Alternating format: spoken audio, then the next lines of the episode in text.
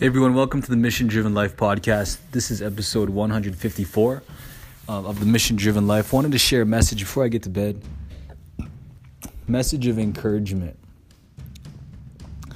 Um, yeah, like it's I kind of I was just thinking about, you know, you know, giving giving that positive vibe.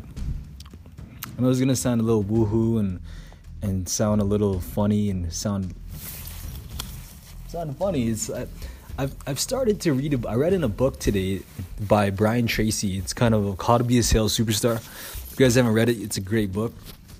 He was telling about today in his book. He's like, instead of thinking of himself as a, a salesman, he would think of himself as a consultant or an improvement consultant, right? And and, a, and an advisor, you know, someone who just asks questions and sees how they could help instead of being that person who just wants a sale.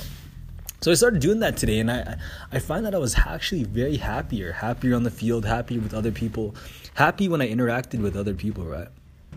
Now I think about it with you guys, is if like what if you started thinking of yourself instead of yourself as leaders, but of people, of of like, of like value adders.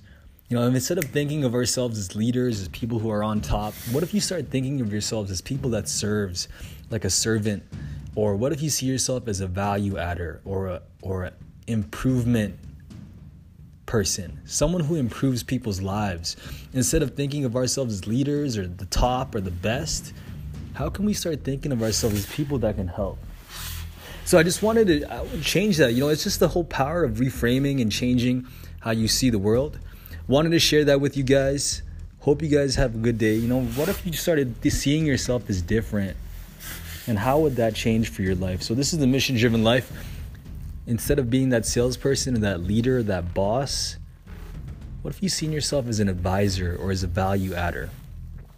This is the mission driven life. Hope you guys have a great day. Episode 154. Take care.